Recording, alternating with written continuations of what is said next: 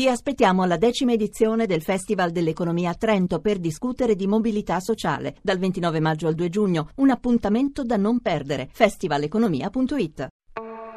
Mondo Motori.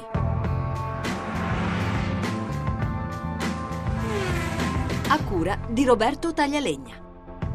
Buon pomeriggio e buon ascolto da Lucia Voltan. Il concorso d'eleganza Villa d'Este è uno degli appuntamenti più attesi dagli appassionati di auto e moto storiche. Si svolge dal 1926 e quest'anno si terrà dal 22 al 24 maggio.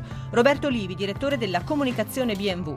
Quest'anno è una edizione particolarmente ricca, ci saranno 50 automobili dal 1920 agli anni 80, ci sarà il concorso delle motociclette che ha raggiunto la quinta edizione ci saranno in esposizione quattro art cars degli anni 70 perché il tema dominante di questa edizione saranno i favolosi anni 70 e poi una chicca assoluta che si alterna è biennale come attività l'asta dove vengono battute all'asta automobili e motociclette straordinarie che veramente hanno fatto la storia del mondo automobilistico.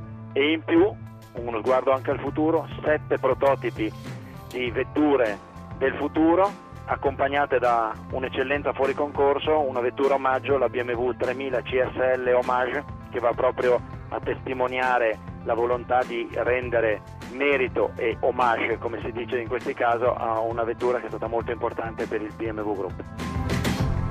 Cercare parcheggio si rivela spesso un'attività logorante e uno spreco di tempo, ma chissà che nel futuro, un futuro prossimo, le cose non possano essere molto diverse. Bosch, per esempio, sta lavorando a un sistema per semplificare la ricerca di un parcheggio. Gabriele Allevi, amministratore delegato Bosch Italia. I sistemi che permettono di trovare parcheggio sono costituiti in buona sostanza da dei piccoli sensori che in pochi millimetri di silicio integrano il sensore stesso, la batteria e anche il trasmettitore che può collegarsi con internet e quindi rendere disponibili appunto, i dati che eh, il sensore stesso rileva. Questi sensori integrati nella carreggiata nelle aree di parcheggio possono quindi segnalare la disponibilità di zone libere e tramite funzioni software eh, e la connettività dall'internet alle autovetture possono quindi mappare la disponibilità di posti appunto per parcheggiare.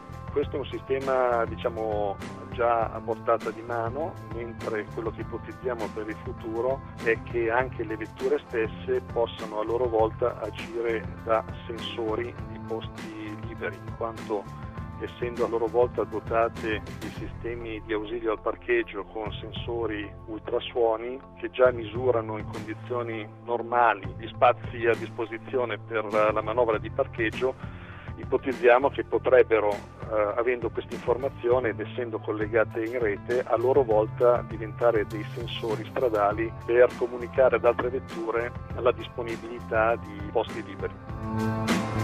E anche per oggi abbiamo concluso. Se volete riascoltare questa ma anche le altre puntate potete farlo al sito radio1.rai.it. Mondo Motori torna mercoledì prossimo, sempre dopo il giro delle 14.30. Buon pomeriggio!